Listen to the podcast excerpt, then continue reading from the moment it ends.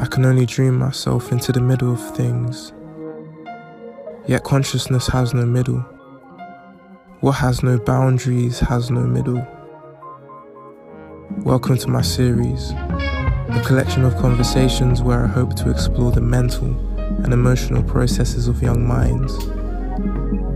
This is my subconscious. Tap in.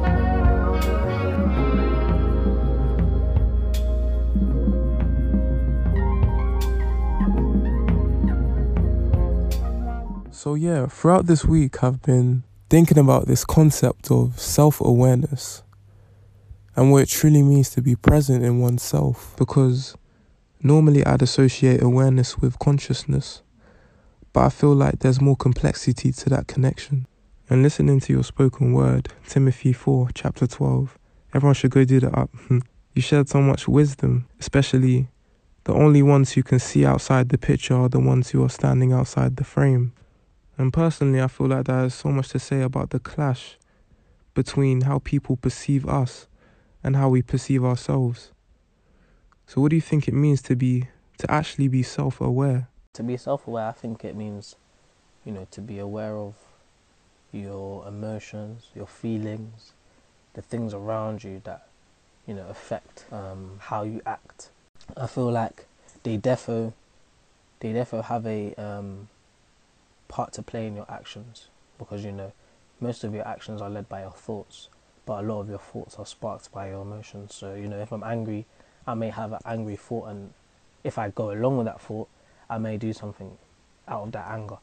But I guess being self-aware is, you know, acknowledging the fact that I'm angry, but maybe I don't have to actually, um, what's the word, act out of that anger. You know what I mean? But yeah, with the First Timothy um, four twelve, um, that was more of a concept of everyone um, v God in a way that you know God is outside the frame. He can see everything. We're just in the frame, and we can't see everything. And so I feel like a lot of the time in life, you know, people are you know trying to. They a lot of people believe that because they're self-aware, they know they they know everything and they have all the answers, and so they can tell everything. They can tell everyone everything. When really and truly, the only person that has all the answers is God. And so that's why I said in the in the spoken word that unless you have a relationship with the person outside the frame, then you don't have a right to tell anyone anything. It's like a lot of people in a prison all trying to like like argue with each other, like about, you know, the outside world. Like you're all in the same prison. How do you how can you argue amongst each other? You know what I mean? But if someone outside of the prison now that's not in prison tells you something, then now you have that insight and you're able to then inform people. Mm-hmm. A part of self awareness is realizing that emotions do not necessarily control you. I think it's realizing that we have the ability to not let sensations overwhelm us and get the better of us. 100%, 100% I agree with that. We're human, you get it. I'm going to say it from a perspective as a, as a Christian. We're going to get tempted with things, you get it. I'm going to get tempted. I'm a human, I'm going to feel certain things. However, I have the choice to act out of that emotion and that's what I call reacting. So you're not actually thinking about your actions, you're just reacting to the emotion. But where you're self aware, you're able to acknowledge that action and then do something about it positively so that it doesn't control your actions. Do you get what I mean? That's why it says be led by the spirit and not your flesh. But you're right, bro. Yeah, man. yeah. And I liked how you used the prison metaphor to kind of get at how when people are conflicted or when people do not have resolutions, it's not normally first instinct for us to look for answers within higher powers or higher entities that we cannot truly grasp or understand. As a Christian, I find it first instinct to look for answers within God. But for the people who aren't as faithful, or for the people who may have no faith at all, that first instinct is normally within themselves, and that can create more conflict sometimes. But how do people approach that conflict? Hmm, that is a tough question. Usually, when somebody approaches me about a problem that they've had and you know they've tried to sort it out internally and it hasn't really worked when they've tried to look for them to themselves for the answer you know i've i've often said you know well do you think that there's a reason why when you look to yourself for the answer you can't find it? And you know i think it often i think sometimes people actually have to run around the houses and you know, look to themselves, look to other people to try and to then actually come to the conclusion that wow, nobody actually has the answer. But then that's why I step in and I say, well, God has the answer. You know what I mean? I think that you know if if I'm not sure if everybody is familiar with the Adam and Eve story, but you know, in the beginning it says that God gave humans dominion over the, all the earth, and so therefore it's our natural instinct, it's our natural being to want to have dominion over things. And if that means we can't even have dominion over other people, we at least want to have it over ourselves, you know, over our own lives. And so that's when we are we are faced with problems. We feel like we don't have to go to a next person to tell them about how we're feeling or to help us because we want to have control over it. But sometimes it's actually more damaging than helpful, as you said. As humans, we're built to be in communion and fellowship with people, as in we're meant to have friends, we're meant to have people around us. We can't do life by ourselves, you know, in, in, in, solitude. It's not the best, it's not healthy at all. And I feel like if you have people around you who are aware of that and who are able to help you through those times, it, will, it will help you to become more aware of the kind of person that you are and the kind of issues that you have at hand. But in terms of the solution, my my answer is God. I can't really give another answer apart from God because I don't feel like that would be even fair of me to give a, a, a opposing or alternate, you know, what's the word? Solution if I feel like there isn't one. That's that would be against my my morals, you know what I mean? Yeah, I completely understand that. And you have every right to have that mentality, bro. And you're right that there's truth in togetherness. But I also feel like what allows us to truly appreciate the people around us, friends and family, is to just take a break sometimes, you know? And what I mean by rest isn't complete self isolation, although isolation is key. I mean, just not succumbing to the pressures that we face every day and not trying to follow this instinct, as you said, not trying to just take dominion over everything, especially things we cannot control. Honestly, honestly, breaks are so needed. Even this time of coronavirus, you know, where life's been disrupted, it's been interrupted, and now I'm at home with my family more. Before, where it was just a case of, I see you, my bro, my sis, a little, you know, exchange in the hallway, but I'm doing my thing. Now there's so much time in a day to actually spend more time, you know I mean, and actually bond and get closer and, you know, find out more about your family. But yeah, no, literally, literally, bro, I think that a lot of the time when people are so focused on their dreams and they're so focused on their grind, they get very, very busy and sometimes they actually forget the most important things in life. You know what I mean? When your family is around there 24 7, that sometimes they're right in front of you, you don't even see them, if you know what I mean. and, and that's something that I, I, I don't know for everyone, but I definitely fall into that sometimes. And it's not purposeful, it's just, you know, I've got my vision, and, yeah, this is what I'm doing, and then, you know, sometimes I actually forget, oh, right, I actually live with a family that, you know, are actually other people that have other lives, other dreams, and, and I should get to know them because they're my family. I feel like I do know them, obviously, but you know, just more more in depth. They should be your family, but they should also be your friends. You know what I mean? No, hundred percent. Because when people think about this concept of getting to know our families again, it just sounds a bit bizarre. But I feel like people need to understand that just as we change, our families change, people within our families change. So it's also important to stay updated with everyone and really understand the people who make you you. But you know, something I've realized from talking to my friends is that due to this mutual understanding that there are systematic problems around the world, it's actually led to a lot of division within families, especially people our age and their parents. And this is due to people having different approaches and opinions to what the media presents to us every day. And I think that's a generation thing, you know, like the morals do not change within generations, but the opinions definitely do. That's why we see young people at protests and not necessarily our parents at protests. Mm, that's interesting, you know, because it's not until of late, you know, in terms of I'm talking maybe the age of hmm, 14, 13, that we started talking about race in my family like that.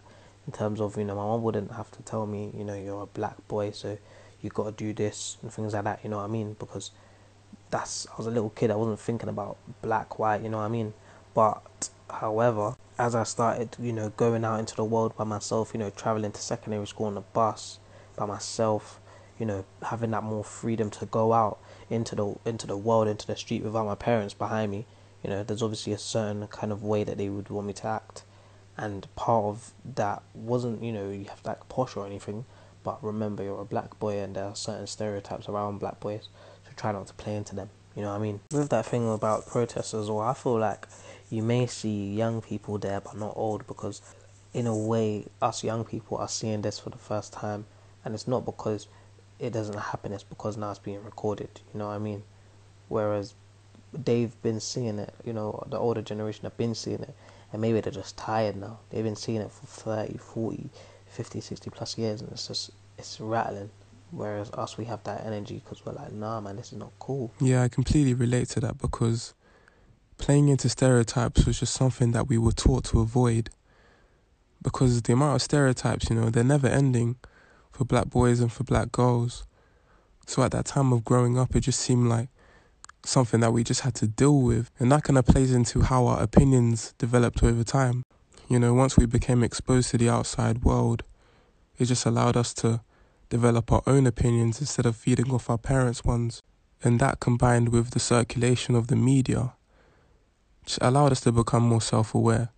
Because once we see things on the news and we just feel like, you know, like that can't run, you know, like it just, it really develops our personalities at the same time and our morals. Yeah, but I think that there's there was beauty in that, you know, because as you started, you know, forming your own opinions from based on what was happening around you when you went out, you sometimes, often, most likely see the reason why your parents said what they said. You know what I mean?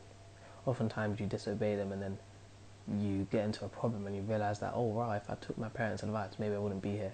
Or for me, I can say that, you know what I mean? Yeah, and it's that approach which kind of leads me into thinking about this whole concept of microaggressions. Because growing up in a non black neighborhood with a lot of non black friends, I didn't really understand what was the difference between a microaggression and what could be perceived as banter and jokes. It was only when I started to educate myself and listen to the experiences of other black people is when I understood the difference between right and wrong, you know, and follow through with what my parents taught me.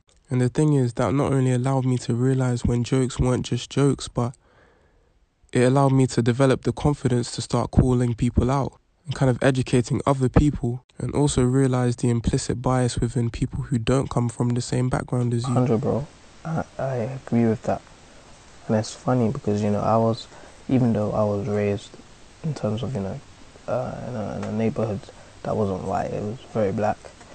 And I went to a school that was very black, both primary and secondary school. I still felt, you know, not as in touch with my culture like that. And something like, you know, uh, race or whatever, when when we joked about it in secondary school, and that it wasn't really like I took too much offense to it, even though I knew that maybe some things that people were saying were offensive. You know what I mean? It's kind of like we're all just immature and overlooked it. But nah, I definitely agree with you. Now I'm more educated and stuff. But you know, I can I can say I'm fortunate to have not run into too many issues with race. A couple, but not explicit racism like that. Little little stuff. I remember um, not too long ago, actually, it was this year you know, I would be on the train and just the amount of looks I'll get. Like they're just looking at me like, this guy's reading a book. This black boy is reading a book in a tracksuit. Like, you know what I mean? But it's calm. I didn't take to it too much, but just things like that, subtle, subtle things that you notice. Literally, bro, I have so many experiences which are similar to that. And it's almost frustrating that it's surprising to some people to see a black man or a black young man that is educated. But then again, that's where I feel like it all ties into being self aware. Because there should not be any frustration when we have an understanding that we are on a different path, a path that is not aligned with the perceptions of ignorant people. And I think that paves the way for growth because it allows us to not construct an image based off of the views of other people. But then, do you think that it changes you in a, in a, in a tiny way you know, because I can speak to you, you know, as a black brother to a black brother, just how I normally speak, you know, slang and just talking. But whereas where I might be in an interview, or I might be around certain white people, I might change up my voice a tiny bit, you know, speak a bit more formal. Yeah, that is the realest thing. To make it make sense, you know what I mean, or to be accepted, quotation marks. And it's like, I noticed that in my parents before I started to notice it in myself. I'd hear my parents within business calls, meetings, and you just hear that Nigerian accent dissipate, you know, just vanish. but to me, that almost felt like an adaptation, and that we just got used to the surroundings, our surroundings. And with that, I'm not too sure on whether that's a bad thing. I'm kind of on the fence. But it's definitely not the best representation of, you know, living unapologetically and being you and owning your identity without any doubts. I couldn't agree more, man. Honestly, I feel like, yeah, we shouldn't have to live in a world where, you know, I change the way I speak as well. As long as I'm saying the words, you know, and I'm and I'm not, you know, talking a, a really what's the word unbroken way. Unless that's how I speak, you know, people from African countries and other countries, you know, in the Caribbean islands and stuff like that, they speak actually like that. But I guess in the working world, you know, you shouldn't have to make your voice white, quotation marks. And so I'm definitely in agreement with you to say that, um, yeah, I'm definitely on the fence about that, whether it's a good thing or a bad thing. But I do think that it's a good skill to have good English, though. I, th- I think it's a good skill to have because, you know, obviously both me and you were writers, we're spoken word artists, whatever you want to call us. we have a way with words, you know what I mean? And so, because we're both good at English, well, you know, even if the grade doesn't doesn't reflect that, because mine didn't necessarily reflect it, but no, we we don't have to talk about grades if you don't want to. We're able to form sentences and speak in a way that will captivate people, even if we're not speaking quote unquote white. You know what I mean? But yeah, I think it all ties into adapting to our environment and being our own people. You know, maintaining our self identity and that can be a struggle sometimes, but sometimes we have to just take pride in the struggle. I see it as establishing a home ground, you know, a place of comfort that we can always return back to in the midst of stress and losing this idea of self awareness.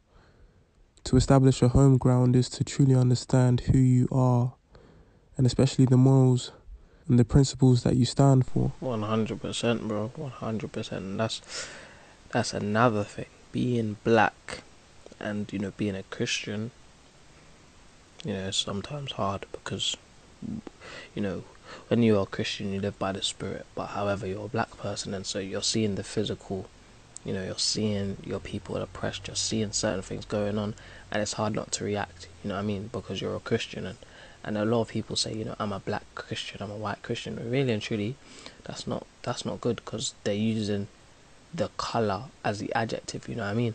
When really and truly the adjective is Christian, you know what I mean? So I'm a Christian black person, I'm a Christian writer, I'm a Christian actor, you know what I mean? It's those things. It means that everything you do dictates everything you do is dictated by the fact you're a Christian. Do you get what I mean? So that's what I do. You know, I, I, I say yes I'm black, but I'm a Christian before I'm black. You know what I mean? And so the way that I may react to certain issues con- um, concerning the black community, I won't react to them the same way now because I am a Christian and the way that I live is guided by the Bible. So that's my home ground. That's where I go for, you know, to seek refuge and for morals. You know, when things get hard, when stress comes, that's where I go. To the Bible. I seek God.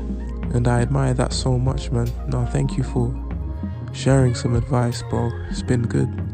This exploration of how we identify ourselves has been really interesting. So, yeah, thank you. We're built to be in communion and fellowship with people, as in we're meant to have friends, we're meant to have people around us. We can't do life by ourselves, you know, solitude. It's not the best, it's not healthy at all.